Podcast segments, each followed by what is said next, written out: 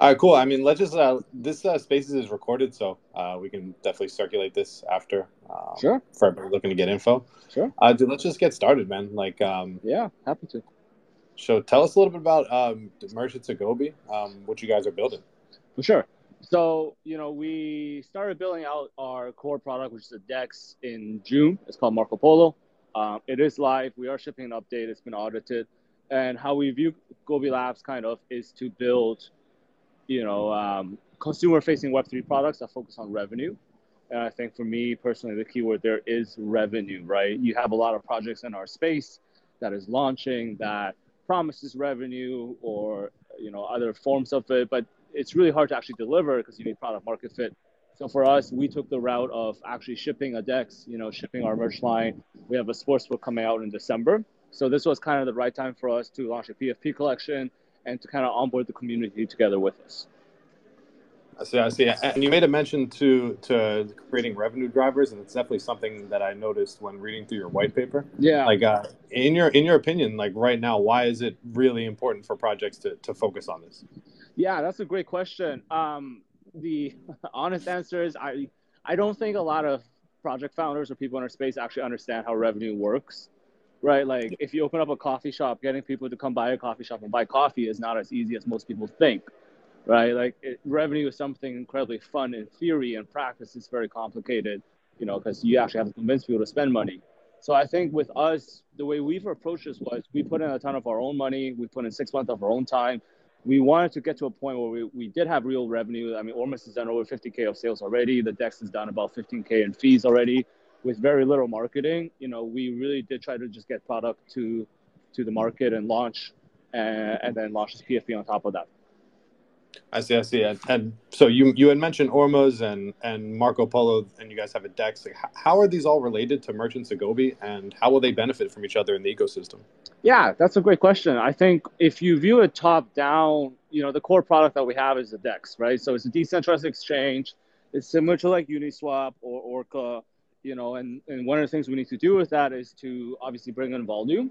And the reason why we've launched uh, peripheral products like the Ormus or the sportsbook that's coming out is so that we don't actually have to rely on retail to drive DEX volume, right? DEX volume is great during a bull run. In a bear run that we are in right now, it's hard to rely on retail to provide the liquidity as well as the swaps. You know, so we wanted to build out additional stuff that kind of supplemented that. So, for example, with the sportsbook, you know, when someone bets in CREC, we take the crack and we swap it through our crack USDC pool, so we don't have to rely on individual swappers for that trading volume. I see, I see. And, and so it seems like, uh, and I know you guys have done some merch offerings for Yeah. like Monkey DAO and and Degen Apes, but you know you're discussing uh, a sports book. It's called the Coliseum. Yes. Uh, so it seems like the merch part is kind of just the start for you guys. Like, uh, what can we expect from uh, the Coliseum as well as some other product offerings that you guys have? Yeah, um, I like I said, I think top down how we view this is, you know, we know what we're very good at. We're very good at going from zero to one. So from product design to UI UX to actually doing the infrastructure and the coding on Solana, you know. So whether like with the sportsbook on the Coliseum side, we took a minority share. You know, the sportsbook is fully integrated into the DEX. It'll utilize our token, but we're not the principal owners of it. So that allows us to kind of scale our our operations as we grow and to work with different partners to bring on skill sets where we excel better than most people. Um, but you know, with this PFP collection kind of launching where we are at right now, this felt like the right timing because it's you know we've shipped enough stuff now where we want to grow this with the community. For sure, for sure. Yeah. And, and I guess that leads me to my next question: Why, why now? Why on Solana? Yeah, I mean we've been on Sol since day one, right? Like I, I personally have been on Sol since about last March. So we rolled it all the way up to 250 and we rolled it all the way down to 25. It's been a lot of fun. Uh, I'm sure you have as well. Um, I think for us, the PFP collection, you know, PFPs are, are such a, a unique uh, tool in the broader scope of things. We really view this collection as like onboarding users. You know, it's much more about user acquisition. It's much more about having users who are willing to buy into what we do, take the time to learn, and also reap the rewards for it, rather than just you know a regular pump and dump or one of those hype-driven ones. You know, I think this is reflected in our pre-sale. We really open up our pre-sales to individual people who do want to take the time. It's not gated for exclusive community so much as some of the other ones that came before us. And for us, it's just we've timed this. Yeah, the market right now is a little unfortunate, but we do think it's going to pick up quite a bit in November. There's a lot of big mints coming up, obviously. Um, and we're excited to kind of build this with the community, right? Like shit is launched. Now we want to grow it with people. For sure, yeah, and I love your uh, your pr- kind of your principles uh, and your Oh, guiding light you. here uh, for within your ethos. Yeah. Like, uh, what has been like one of the biggest like, and that just goes like shipping product and having a, something fully functional, like Yeah. showing, showing, improving. You know, I think that's like super important. Uh, what has been your uh, approach overall for community building? I know you guys have uh, Mm. been doing some stuff, so Yeah, I think community building, to be 100% frank with you, is probably one of the areas where we can do a lot uh, better on. You know, I think with our market, the attention span is obviously very short. You know, this is also why we really lean heavily into this revenue model that we've created. Unlike a lot of projects that promise revenue sharing of some sort, we actually have that revenue to begin with upfront. Um, in terms of attracting community, this is another reason why we've done our pre-sale this way you know, when you're giving Monkey DAO or Enigma 200 pre-sale slots, those people aren't really coming into your community, right? They're kind of just looking to flip and make a profit. So we really did want to go from the ground up. You know, with Gobi Labs, our focus is on onboarding new users into Web3, um, and we want to do that from a grassroots level as much as we can. for sure, for sure, love Yeah. that. Uh, Appreciate the question. yeah, yeah, of course, uh, it's such an important like uh, important part of any any NFT project, any any uh, any business in general. Really finding that that supportive community. For sure. Do, can you explain a little bit about um, Gobi Coin and how that's going to kind of be utilized in your ecosystem? Yeah. So, you know, coins are obviously a tricky piece of conversation across all spectrums, but for us, the way we view it would be the main currency within our ecosystem. So, um, on the sports book, for example, when you bet in Gobi as opposed to USDC, you get a bit of a cash back in case you lose it. On the Ormus side, for example, is if you pay in Gobi instead of Sol, you get a 10% discount. So we kind of view the token as an incentive structure rather than to like force it down your throat, right?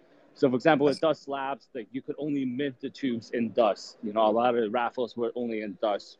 We took a different approach here where we believe we designed the tokenomics strong enough where we didn't need this immediate buy pressure and it was more incentive driven, right? Like if you want to buy merch, you can buy merch at 10% off. You just got to pay in our token. Here's where you get it. Gotcha, gotcha. Yeah. You said, um, and I was reading through the white paper around the pre-sale and Yeah. the initial buy. Like, there's going to be locked staking until January 1st. Can you just inform us on, like, kind of what, like, what led you to that um, approach? Yeah, so we've actually changed that. We've updated the white paper last week Okay. just from the feedback from the pre-sale. So we got rid of the lockup period and we've pushed our mint back probably early December. The reason why we did this is because, you know, I mean, pre-sale in this current meta is a little touch and go, obviously, but Mhm. we wanted to make sure that the people who did buy pre-sale really understood what they were getting and would be rewarded for it, right? So our rev share system incorporates like a voucher system. So essentially, if you have your NFT staked for a calendar month, we airdrop you a voucher NFT, and then you use that to redeem part of the rev share for different products.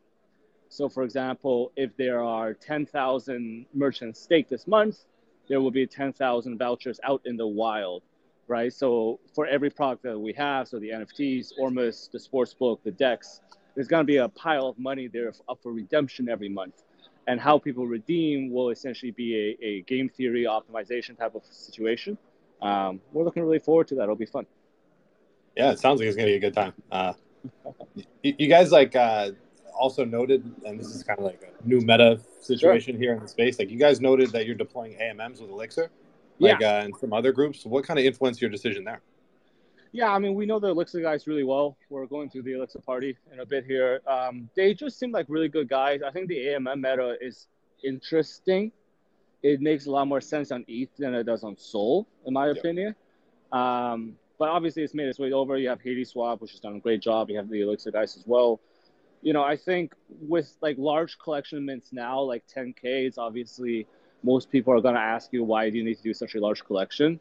for us it's genuinely about onboarding new users for the sportsbook or for the merch or for the DEX and having them get a cut of that right so we wanted to make our collection large but we're also fairly confident in our ability to deliver so you know we put aside 10% of our collection to be put into these uh, amms with our own money right because we have to provide liquidity as well just to kind of say hey as we grow the floor value of this is going to grow um, and we're happy to put our money where our mouth is. For sure, yeah, love that confidence. Um, yeah, appreciate it. Like, uh, like with regards to, and and you had mentioned, you know, having the intention of of doing a lot of onboarding and stuff like that. Yeah. What has been the biggest obstacle that you guys have had to overcome regarding onboarding? And then a follow up to that would be, like, if that if there, if it is a different obstacle, what has been like the biggest obstacle for like your business thus far? Yeah, uh, I think those are really valid questions. To start with the second one, I think you know what's been really challenging for business is just kind of navigate this environment in real time. You know, I think that's something that you understand as well. You know, you guys have been around for a while. Just shit changes so fast in our space that it's really hard to kind of make plans 30 to 90 days ahead of today. Uh, like even with our mint, you know, we're minting 30 days. 30 days is a long time in our space. So it's just it's really hard to actually be able to kind of project forwards, to make concrete plans. And obviously, uh, you know, in a bear market like this, a lot of people are down bad. There's a lot of negative, you know, um, feelings in our space, let's call them. So just kind of navigating that has been really challenging. Um, but we're, we're working through it. You know, in terms of onboarding new users, it's a really interesting question. I've talked to a lot of people about this a lot. If you take a step back and look at the Solana NFT space, you can kind of assume that there's been X amount of people who've kind of stuck around, right? But the only way for our space to grow is if new people come in, you know, and I think everyone does realize that. Um, how you make them come in, I think, is going to be an interesting part, and I think it's going to be a key catalyst for the next bull run. For sure, yeah, that's the big um, that's the big nut that everyone's trying to crack here. How can yeah, we absolutely. bring in this, this external folks? You know. Yeah, so we can dump our bags. hey, you said it, not me. Yeah. Uh, so, like, if I'm just like a regular, say, like I'm just a, a, another project here in the Solana ecosystem, how will I be able to leverage your offerings to provide value to my community? Sure, there's a lot of ways we can do this. Obviously, with the merch stuff. So with the Ormus, you know, we produce stuff out of China. We spent about four months sourcing the stuff. It's really actually really interesting being at Breakpoint, seeing a lot of other merch, being able to compare it to our own stuff, and feel fairly confident about our solutions. Um, you know, we took a long time sourcing that stuff. So our, our goal is to allow projects to really kind of connect with the community more through the Ormus. You know, we are fully customizable. If you have a token, we'd love to talk to you about the DEX. Uh, unlike a lot of other projects with our DEX, we have a swap to earn and a swap to share program. So whenever whenever someone swaps your token, for example, your project gets a cut of the swap, and then the person who does the swapping gets entered into a raffle system. You know, it's kind of like a jackpot uh, situation there. We've done a lot of changes to the DEX. We brought on the Ormus, and with the sportsbook, you know, whoever does have liquidity on the DEX uh, will be able to have your token in the sportsbook as well. Gotcha, gotcha. Yeah, sounds like a uh, very interesting suite of products that you're offering here. Lots Thank you. Yeah. Uh, uh, so, and I think the, and I won't like keep you. I know you get. You said you're in Breakpoint. You got some parties. Yeah, no worries. I have like one kind of one follow question, and then we can see if anybody else got any questions. Like, uh, what can we expect over the next 90 days from you guys, and then what yeah. can we expect over the next year? Yeah, so I think over the next 90 days, the way we've designed our rev share system is it's monthly based on the calendar month, right? So on January 1st, if you have your merchant stake from December 1st to the 31st, you're going to be airdropped a voucher and you use that voucher to redeem part of your rev share. So we've gone ahead and guaranteed at least 30 grand US in rev share for the first month. It is only available to the people who buy pre-sale. So it'll be a maximum of about 1,500 people who redeem you know, like we really did want to put our money where our mouth is with this rev share system. You know, you've been in the space as long as I have, so you understand this. A lot of people have promised this, a lot of people have teased this, right? But being able to execute it is really different. So, you know, for us, being able to going through this pre-sale, we wanted to once again put our money where our mouth is and to kind of say, hey, we have this 30 grand set aside. No matter what happens with the pre-sale or the mint, we're gonna make sure that the people who did believe in us are gonna get rewarded for it. For sure yeah, I like that, man. Um, cool. Yeah, well, that's that was a lot. That was most of the questions I had uh, in looking through your, through your white paper. I know we've we've talked a couple times here, and I definitely yeah. like the the merch offerings and, and some of the products you guys are building. So, yeah, with the merch stuff, it's it's interesting because obviously we didn't do a lot of the merch at Breakpoint, so it's just it's it's very interesting for me to be able to touch and feel other merch, touch and feel our own merch, you know. So we'll let the end user decide that. for sure, for sure. And may, may yeah. the best uh, may the best offerings win out. Absolutely, yeah. It's competitive competition at the end of the day. for sure. Uh, so yeah, thanks, uh, Stephen. Man, I appreciate you taking the time. Um, I don't know if anybody else has any questions they want to ask. Feel free, just raise your hand or uh, shoot us a DM or something. Yeah, absolutely. Thank you for having me. So our pre-sales are live. All you gotta do is hop in our Discord, get a traveler role, and you should be able to get your pre-sale on Gib. Uh, we're gonna keep it open for the month of November for the most part, and we're gonna see how things go. Obviously, we all hope the market picks up a little bit, uh, which I'm sure it will do, and we're probably gonna look to mint this around December. All right, looking forward to it, man. Yeah, thanks so much for your time today, dude. For sure. Yeah, and have a great time at uh, at Breakpoint. we will. It's, yeah. it's, a blast here. It's nice meeting a lot of these people. Yeah, for sure. I try to stay hydrated too, man. Not too much port. Absolutely. um, all right, thanks. Cool. We'll, I'll wrap it up here, and then uh, this is recorded again, so we're going to be able to share it around, and we'll definitely spread the word here uh, within the visionary community, and feel free to share elsewhere. Yeah, I appreciate it. Thank you for the time. Yeah, thanks a lot, man. Peace. Yeah. Cheers. Bye bye.